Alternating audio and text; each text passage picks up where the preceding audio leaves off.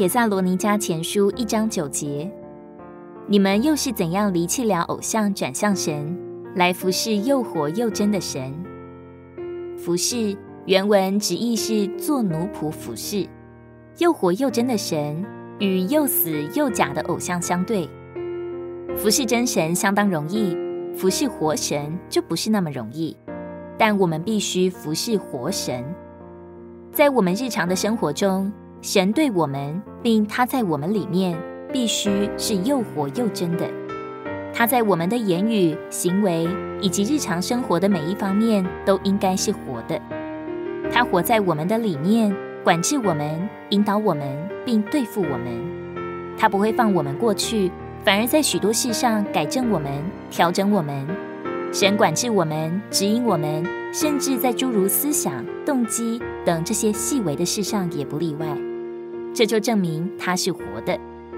不仅如此，我们借着日常的生活行动，就能向我们的亲戚、邻居、朋友证明我们的神是活的。然而，偶像不会引导人或改正人。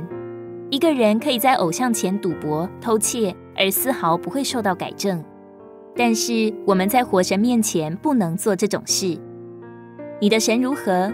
他至于你是活神吗？正当的基督徒生活应当见证神是活的。有些事我们不做不说，原因该是神在我们里面是活的。我们所敬拜并服侍的神，不仅活在诸天之上，也活在我们里面。我们已经离弃偶像，转向神。来服侍又活又真的神。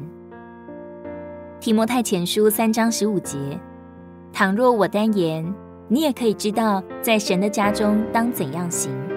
这家就是活神的召会，真理的柱石和根基。